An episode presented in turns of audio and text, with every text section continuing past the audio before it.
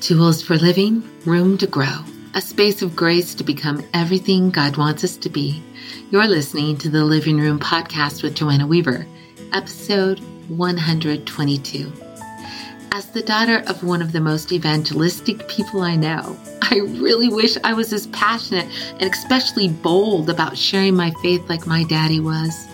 Cliff Gustafson never missed an opportunity to tell someone about Jesus.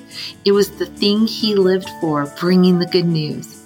But today's interview with Shauna Pilgreen about her new book, Translating Jesus, really encouraged me because she helped me see that witnessing doesn't have to be as difficult as I often make it. It really comes down to this loving people and loving them so much. We just can't help but share the hope and the life that we found in Jesus. Well, it is so exciting to have Shauna Pilgreen in the living room with me. Welcome, my friend. Hi, Joanna. Thanks for having me over to your living room. Well, it was so fun to catch up and realize that you reminded me that I met you about six years ago at a writers conference. And now here you are, two books in. I didn't know it, but when the title came across my desk, I'm like, I've got to have that girl. And ooh, I'm so glad I did because I know that you not just, you don't just write these books, you live them. This one's called Translating Jesus How to Share Your Faith in Language Today's Culture Can Understand. Oh my goodness, that resonates so much in my heart because I feel like somehow in all our well meaning, we've complicated the gospel and we've even made it so as just normal Christians, we're afraid to share our faith because we don't know what to say. So I cannot wait to hear first of all, your story, but also what you've been learning about translating to Jesus to a, a, world who really, really wants a savior. Not only needs a savior, but I really believe wants a savior. Yeah, Joanna, I I love talking about Jesus, and I'll just even give you a little bit of history from when we met to up till now, and what I've been working on. But when you and I met, we had been living in the city of San Francisco. We moved here to start a church.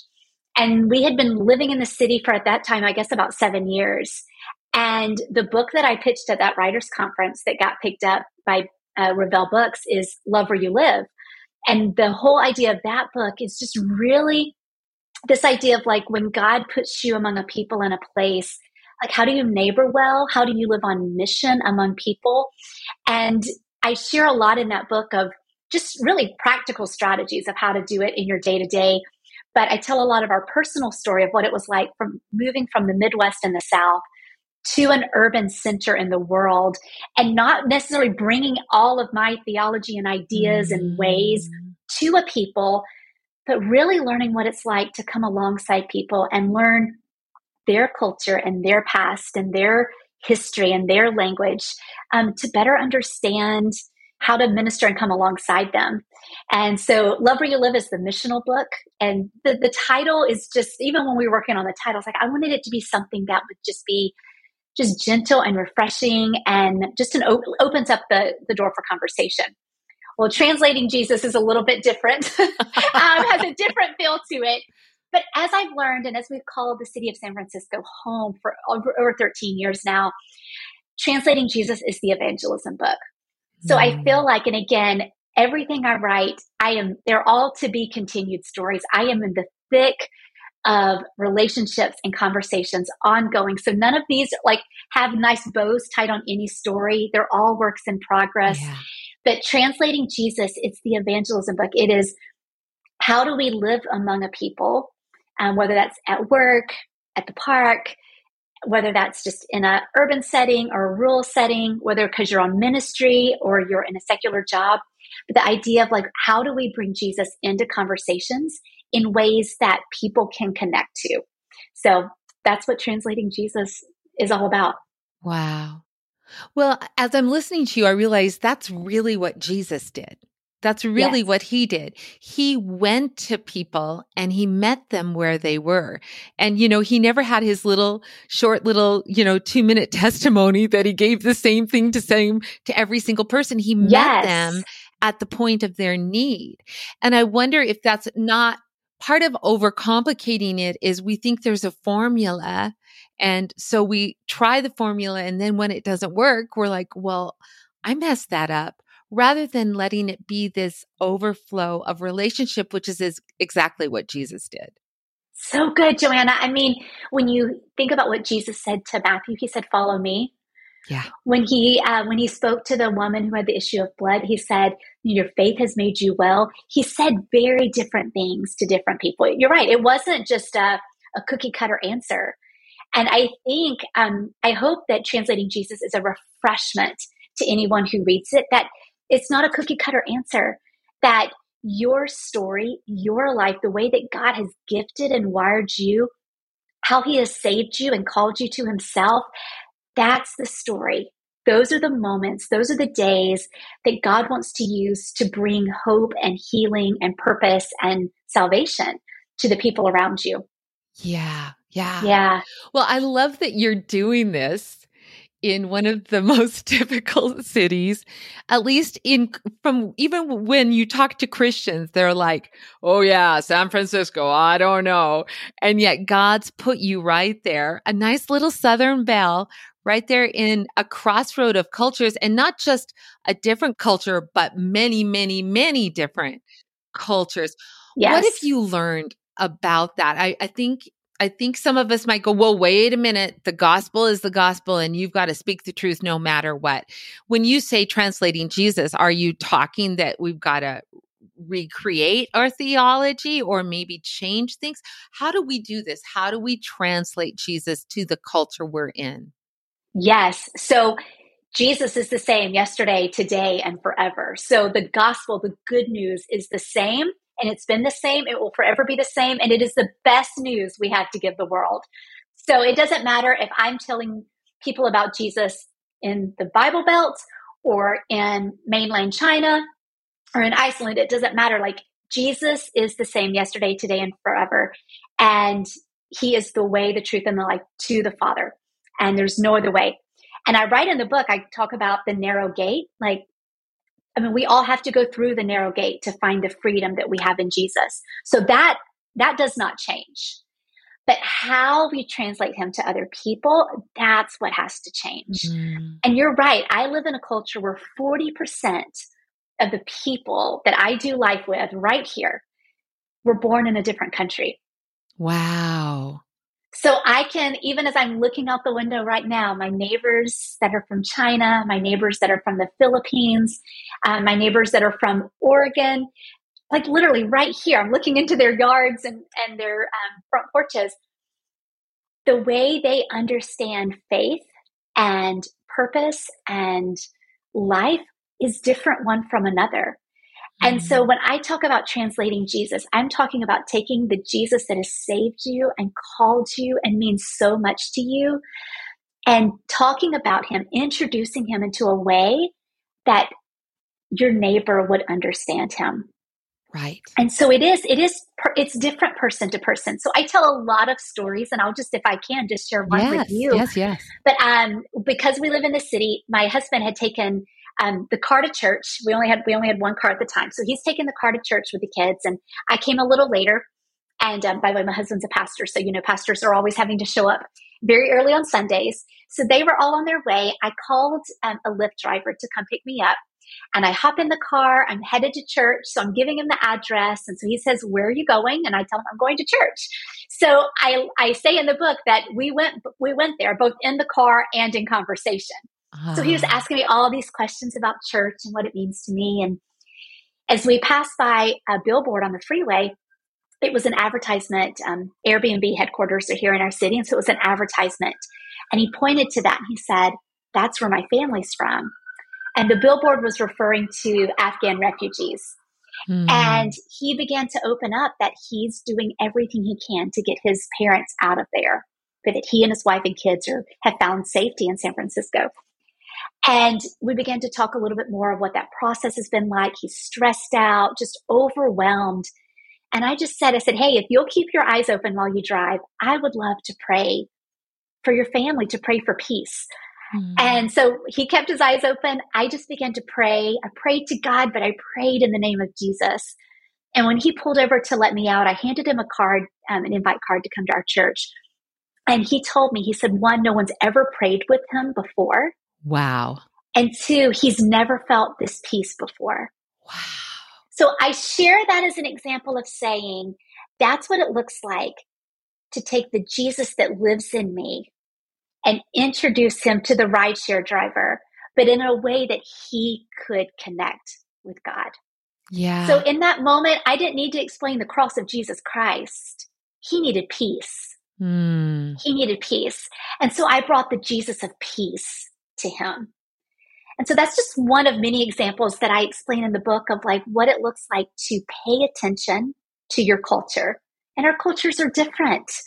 So paying attention to culture and then praying for that opportunity every day. God, would you give me an opportunity today to be able to introduce you to somebody? And when we get to practice both of those languages, the language of culture, paying attention, and the language of Christ, which is prayer, then we become bilingual because now we're speaking both languages. Mm. Oh, so beautiful. So beautiful. And I love that again, that we're not just, you know, dump, backing up the dump truck and giving them the whole load of all the shoulds and the should nots. And, and this is what, you know, we're not overcomplicating it. And, you know, I've been really meditating on the verse that Paul writes, and I believe it's in Romans where he says, I'm afraid that just like Eve, Satan will lead you astray from your simple and pure devotion to Christ. And I, I think sometimes, again, I overcomplicate the gospel. Sometimes if we're not careful, I think we can almost be Pharisees and we tie up burdens and put them on people's back rather than introducing them to the Savior who came to set them free when we come with all of our shoulds and our should nots. And, and so I love this whole concept of First of all, yes, engaging in culture. And that brings us to an important point because it feels like, Shauna, more and more, we're becoming so polarized in our society that it's become us against them rather than us with the good news sent to them how do we walk that how do we walk that that tension of but it's an ungodly world and how how do i engage there when everything feels so wrong about it? How do i how do i bring jesus? Get out of my little you know it's almost like we've kind of gotten to the place where we're like okay circle the wagons you know we got to be on the defense rather than going into all the world and sharing the gospel. Yeah yeah. Well you know just to keep in um in line with just how jesus lived he, we know, I mean, he was deeply connected to his father. He drew away to pray. But when he was with people, when he was along the shore, when he was at the market, at the gate, he wasn't, to your point, he wasn't dumping everything about him onto the leper or the layman or the blind yeah. person. He wasn't. He was right there and he was more concerned with their need yeah. and what was going on in their lives. And I think what you're describing, I I'm in those places all the time where I consider what all Jesus has done for me and where I am with God. And I feel like I have to take all of that to every person I'm with.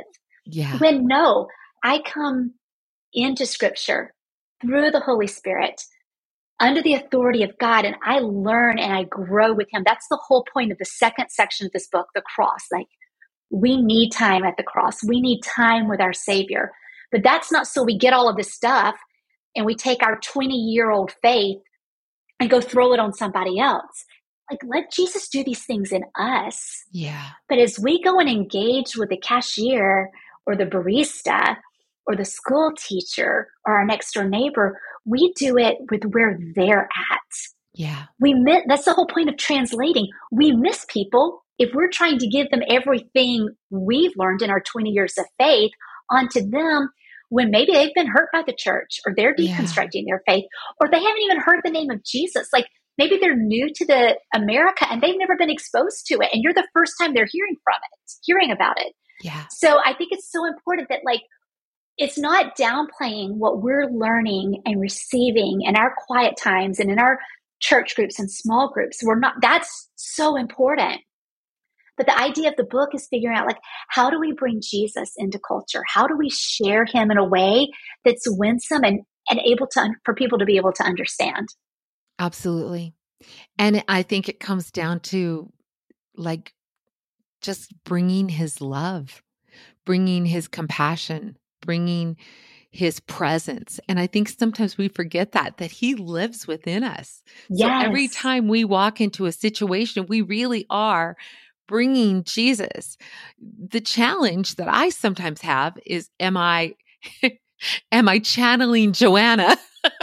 or am I translating Jesus? You yes, know, is it my yes. flesh that they're meeting?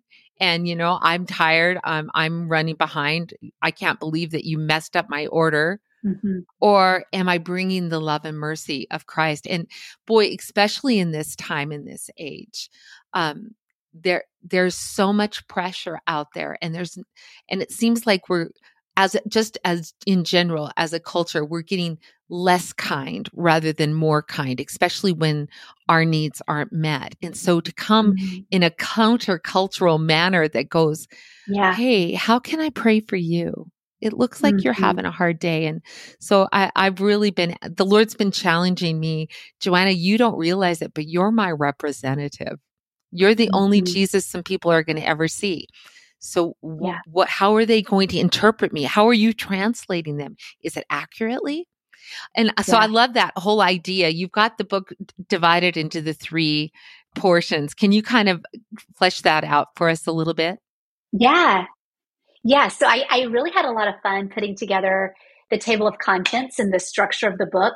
So the three places we go in the book are three places that Jesus spent time at the gate, at the cross, and at the table. And the gate represents the marketplace culture, really where we spend the bulk of our week. And then the cross, that represents your personal time with God. I read a lot about scripture, your personal time with God, your, your um, being a part of a local body of Christ, the small groups where you've got that accountability and you're getting deeper in your faith.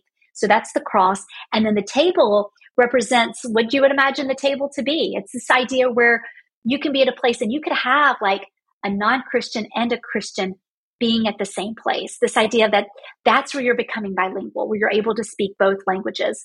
So, what I did with the table of contents is you literally could read seven chapters at all three places.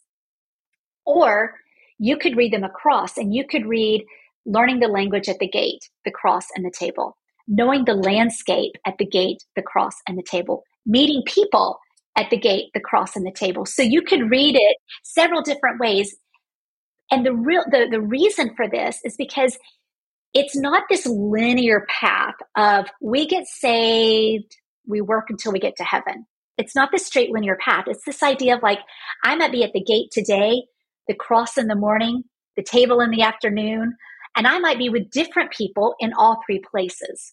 So it's this back and forth, non-linear path that we're just in life with people.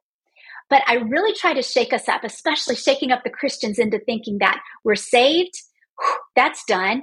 Now, if I'll just until I get to heaven. Yeah. But rather, I feel like the Jesus life is this back and forth, you know, messy, chaotic movement through life where we just get to be surprised yeah. when the Holy Spirit interrupts you, Joanna, interrupts your day at the restaurant or the gas station or wherever. And he says, Hey, there's a reason for you here. Notice this person, yeah. you know, whatever the case may be. So, um, yeah, you've got to be ready for messy uh, with translating Jesus. I love that. I love that. One of my dear friends who's passed on, uh, Dick Schroeder, he talked about each morning he just puts up his antenna and he says, Holy Spirit, show me what you what you have for me today and just being sensitive yeah. to the leading. And that's something that has really helped me when it comes to sharing my faith when those doors kind of open is to remember that Jesus has already been there. He's already working in that situation. So it's not all on me that I, I'm not, I don't have to plant water and, and, and harvest in the same afternoon. I just to get to be a piece of his work. And that has really kind of taken the heavy, I know I should witness. Um, you know, how, what are some other ways? Well, I'm I'm even wondering like how I think maybe it's even a little selfish of us if we're feeling like we are supposed to do it all. Yeah, you're right. It's super you know? selfish. Cause I really, honestly, I'm like, okay, God, let me just live in this section, the harvest. I don't, exactly. I don't, I don't want to just plant. I don't want to just water. I want results. Thank you very much. I know. Well, you put the seed in the ground and you're like, where did it go? yes. you yes. don't always know it. But, um, yeah, I think we just have to grow in this contentment of like, I put the seed in the ground and I just am going to trust that God is going to bring someone else to water it. Joanna, we had someone, a young lady, moved to our city just a few weeks ago and she started university here. And it was one of those those stories, those harvest stories that you just long for. And um, she came to talk to me after church. And basically, she said, Someone this past summer, um, and she's from Eastern Europe, someone this past summer invited her to camp and she heard about Jesus for the first time. She goes back home to her to the um, the capital of that of the country she's from. She finds a church. She was only there for three weeks before she's she moves to the city in the United States to go to church. She comes forward and she says, I'm ready to trust Jesus. Wow. Now, we, I got to be a part of that harvest moment, which is rare. So many times you're right. It's the watering the seeds and the sowing the or planting the seeds. But she was just ready. But as we, as she prayed to receive Christ, I just told her, I said, sometime today, text, call, email that person who invited you to camp. They need yes. to know that the seed that they sowed has produced a harvest. And um, it's fun. I, that was three weeks ago. This is the third Sunday she's back, and you can just tell that, that Jesus yeah. has changed her life. Um, but those are rare moments. You know, the other day I was at the grocery store, and um, it was a long line. And by the time I get to to pay for my my groceries, no one else was in line, and I could tell that the cashier, her arm, she had it tucked in her apron, and I just said, I said, "Hey, is everything okay with your wrist, your arm?" And she had some swelling with carpal tunnel. And again, I looked, no one else was in line. And I said, Hey, do you mind if I said, I'm a person who prays. Do you mind if I pray with you right now? And she welcomed it. Now, I didn't see, we didn't see any of the swelling go down, but we both had smiles on our faces. I'm smiling because God, thank you. I was attentive to you. Yes. I saw you. Yes. Thank you for using me. And I think she had the smile on her face that she was seen and heard yes. and someone prayed for her. So that was a seed. I don't know what's going to come of that, but right. that was a seed. So um, I don't know. You're right to to what you described, like having those antennas up. Um, and I think the more opportunities that we step into to partner with what the Holy Spirit's doing, we want more, and He gives us more. So correct. Like it becomes the great adventure. You know, it really yes. does. And yet I think there are so many fears that that shut us down. You know we feel like well i don't know enough of the bible. You know i i i maybe i've been saved all my life but i really really don't know the bible and i don't know what i would say. Or maybe we have the objection of well i'm not really living the life i should. I know i should be better. And because i haven't experienced some of the breakthroughs that I know God has for me, then I feel a little hypocritical to try to offer it to others. How do we step through or past those objections that we sometimes have? So good. I'm right there with you. So, one of the things, well, I'll, I'll address one and then I'll come back to the other. One thing I write about, and I believe wholeheartedly in, Joanna, is we've got to normalize repentance. Yes repentance is not that thing that just happens when you meet Jesus for the first time and you confess your sins and ask Him to forgive you of your sins and you're just done with it. The people I do life with need to know that I'm at the cross all the time. Yes, yes, yes, yes. That today I said the wrong thing to my kid, or I lost my temper with my husband, or I pulled out in front of that car, or I got frustrated with the person at the restaurant. Like, I have to come back to the cross all the time. And our non Christian friends, our culture, this mm-hmm. world needs to know that I have to keep coming back to Jesus for his forgiveness yes. and his mercy and his grace. That's not a one and done thing, but they are new every morning. Yeah. So I have to be, and I say repentant people are receptive people. Yeah. If I realize I had to be at the cross today, I'm going to do a much better job at portraying Jesus to someone else than if I feel like I've got to have everything together and I don't need his grace today, that I've got more more than enough, then I'm not actually going to look for opportunities to share him. But if I normalize repentance and repentant people are receptive people, that just goes so far. And then the other thing, and I tell this story in the book. So Alpha is an organization I work for, and Alpha really is just about bringing the love of Jesus to a table where we can have conversations with people in a safe, judgment free way. And one thing that I've learned is I, as we run Alpha at our church, I had a conversation with three non Christians, and I just asked them, this was at the very end of our course. I said, if you didn't know anything about Christianity, how would you want to be told? And all three of them gave separate answers. They said, explain to me the facts, tell me your story, and invite me to what you're a part of. Wow. Explain to me the facts, tell me your story, and invite me to what you're a part of. We are more scared than the world is. Yes. yes. We're afraid that we're going to be rejected or they're not going to like it or we're going to offend. We've got all the reasons. I'm with you too. But honestly, these are three non Christians who said, Tell me, tell me, tell me who Jesus is. Mm. What has he done mm. for you? Why is he worth following? Yeah and then invite me to what you're doing. Even if I'm going to tell you no, or it's going to take you five times to invite me, invite me. I want to be a part, I mm. want to be included. And then explain to me the facts. I just need to know the truth. And the right. truth is that Jesus loves you. I break this down in the book Jesus loves you. You can love him back by giving your life to him. And then we can spend the rest of our days loving one another. Wow. Oh my goodness. That's it. And and I think honestly, like if it was about us being perfect, unblemished, you know, never failing people, then we we're really gutting the good news. The good news is, yes, I am saved by grace, but I'm also being changed by grace. And that's a process. Yes.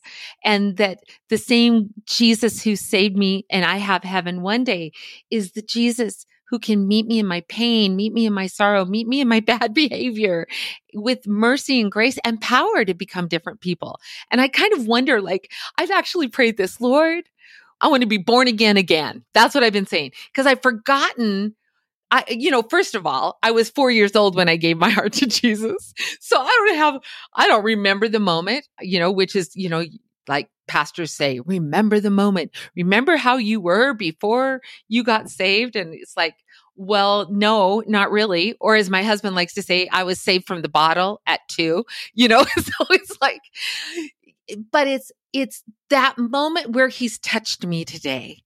That work yes. that he's done in my heart when I couldn't forgive and he helped me forgive.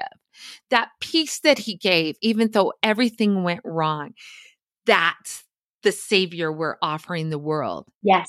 Not the Roman road, although it has its place. Not the four spiritual laws, although they have its place. It's who Jesus is and who he wants to be to that person in front of yes. us. And it's yes. not as hard as we make it. No, in fact, it actually is easier than we make it because my eight year old salvation story is not going to connect to my to my 80 year old neighbors. That's right. That's not going to translate. But what's going to translate is when we talk about raising our kids and when we talk about being scared, yeah. we talk about the fears that they have of living here and growing older here, that translates. And so, where do I go when I'm afraid? Yeah. That's what they need to know. They don't need to know my eight year old salvation story. Hmm. They need to know where do I go when I'm afraid? And that does mean that we've got to not only have a lifestyle of repentance, but we have, need to have that ongoing friendship with the Lord, you know, and just just letting him have access, letting him love us, letting him change us, all all the good things. Oh my goodness, yes. this is so so powerful. Any other things that just are they're just the Holy Spirit's kind of stirring you to say? Yeah, well, I think even just on that note too is um like we've also got to be good at asking questions. And I think as Christians who um, have been churched for so long, we we are so good about receiving the knowledge, whether it's Bible study, sermons, whatever podcast. Like we just soak it in, soak it in, and so our tendency is just to push it out. When I think it's modeled through Jesus, we know He asked hundreds of questions. Mm-hmm. Um, and very seldom did he answer them. So he asked a lot of questions. So I think even just us practicing asking questions, it um, it takes the spotlight off of us and it puts it on them. And people, and you pointed this out already, we live in a culture where we're less and less kind. We're also less and less in front of each other. Yeah. We do so much on on screen. So we catch society off guard. We catch them by surprise when we ask them a question, when we hmm. pay attention to them and we truly listen to them. And again, I think that's what makes the gospel easier than we're making it. If I listen to what they're saying, then I'm not having to figure out all the things I've got to tell them. Mm. I simply hmm. respond to what they're what they're yeah. saying. Yeah. And so I think um yeah, just being better about asking asking questions. Yeah. And I think just bringing Jesus into the conversation like, you know, can I pray with you? Or yeah. or even just being willing to go, you know what? I I don't necessarily have the answers for that right now, but I know someone who does. And, mm-hmm. you know, could I pray with you? Or being willing to say, that's a great question. I'd like to kind of study that out and being willing to go out back and find some answers that they may have. But I really like what you said. I think people aren't afraid of the gospel like we are afraid of sharing it. In fact, I think there's a mm-hmm. hunger. There's a hunger for something real, something genuine. Yes. I mean, life is getting more and more complex and um and I do wonder sometimes if if if there isn't one of the other objections that sometimes arise in Christians' heart is maybe we have an unsettled disappointment with God. Maybe he hasn't showed up the way we wanted him to. And so we're like, well, you know, I'm holding on for heaven, but I I'm not sure. A little bit of my story, I was such a good girl wanting to do good things that one day early in our marriage, I told my husband, I was just weeping from the depths of my being. I said, Can you tell me the good news? Because I mm-hmm. honestly couldn't remember because no matter how hard I tried, it was never enough. Mm-hmm. And, you know, the Lord in his mercy brought me to the end of myself so that I could really kind of discover who he wanted to be. And so I, I would say to those of us listening, uh, you know, the one thing I thought is, Lord, I want fresh bread. Like if I if I'm going to mm. share, I need fresh bread. I need something new in my relationship so that I do have something to share and Oh, well, I've loved this conversation. I do know I'm one of those girls raising the hand saying, I don't know why I can talk to anybody about anything, but when it comes to sharing my face, sometimes I feel like there's a stranglehold and um and I can't get the words out. I can't think straight. And I know that's the enemy of our soul. It's also our flesh and being afraid of doing it wrong. So I would just love to have you pray over us as we close. Yes, yes. Let's pray. Let's pray. I love that.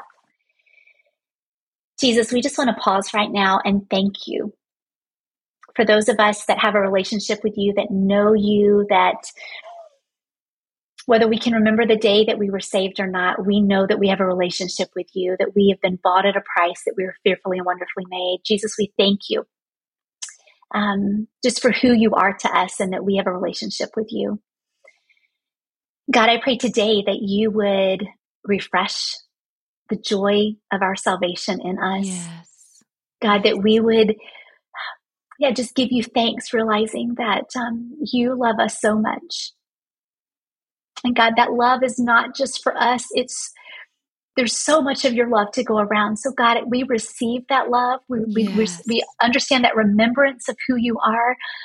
And God, we want to live with confidence and certainty that we can engage with people in our world and it not that it, it doesn't stain us this world doesn't stain us like that mm. god you are greater in us than yes. he who is in the world so god we go into the world with confidence and certainty that we have the answer for what this yes. world needs so god would you just fill us with a joy and a love and a p- compassion for other people that we are not afraid that you would give us mm. boldness to bring your name up, to do things um, with kindness, to be able to pray with someone, for someone to even notice something in us and say, Hey, what's going on in your life? Why are you so different? Why are you smiling? And realize that we've got the hope of the world living in us. So, God, we bring you into those conversations. I pray that you would fuel our faith because of this conversation that we've had today in Joanna's guest room. We pray all of this in your name, Jesus. Amen.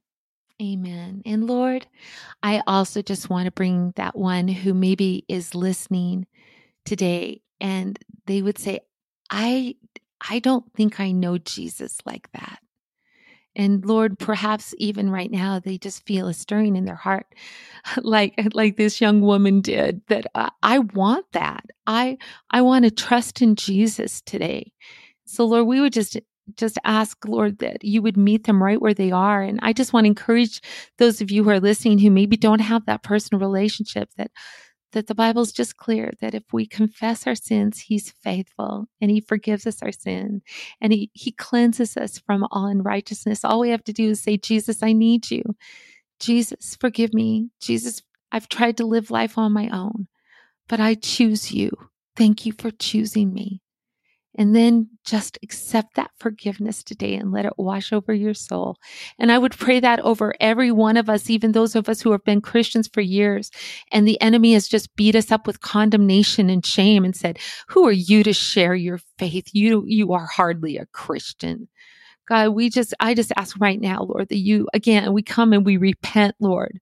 We repent of our anger, our pride. We repent of our stubbornness and our rebellion. God, we come and we ask, Lord, that we be born again, again, that you would come and do your work afresh in our hearts. Lord, we all need a savior every single day. And I'm just so grateful that, that we can come to you and you never turn us away. So thank you for this message that you are writing anew in our hearts that we can share with the world. In Jesus' name, amen. I hope you came away encouraged to share your faith like I did. There were so many nuggets that Shauna shared that I really want to remember, especially when I'm talking to someone who doesn't know the Lord. Because the good news of the gospel comes down to three simple truths Jesus loves you. You can love him back by giving your life to him and then you can spend the rest of your life together loving one another. There's a powerful message in those words that I don't want to skip by because even as lifelong Christians, we can sometimes miss the powerful message of the good news. God didn't choose you to use you. He chose you so that you could know Him and that He could know you intimately. His deepest desire for you and me that we would spend the rest of eternity loving Him and being loved by Him. His life pouring into our life, and that life pouring out into the world. That's why Jesus came to reconcile us to the heart of the Father. In its very purest essence, it's the love of God, which is the good news. What a wonderful message we've been entrusted with. So until next time, my friend, let's keep looking for opportunities to share the love of the Father. For as we tap into His life and His love, it will just naturally overflow to the world because we'll be living and loving and leading like Him. God bless you, my friend.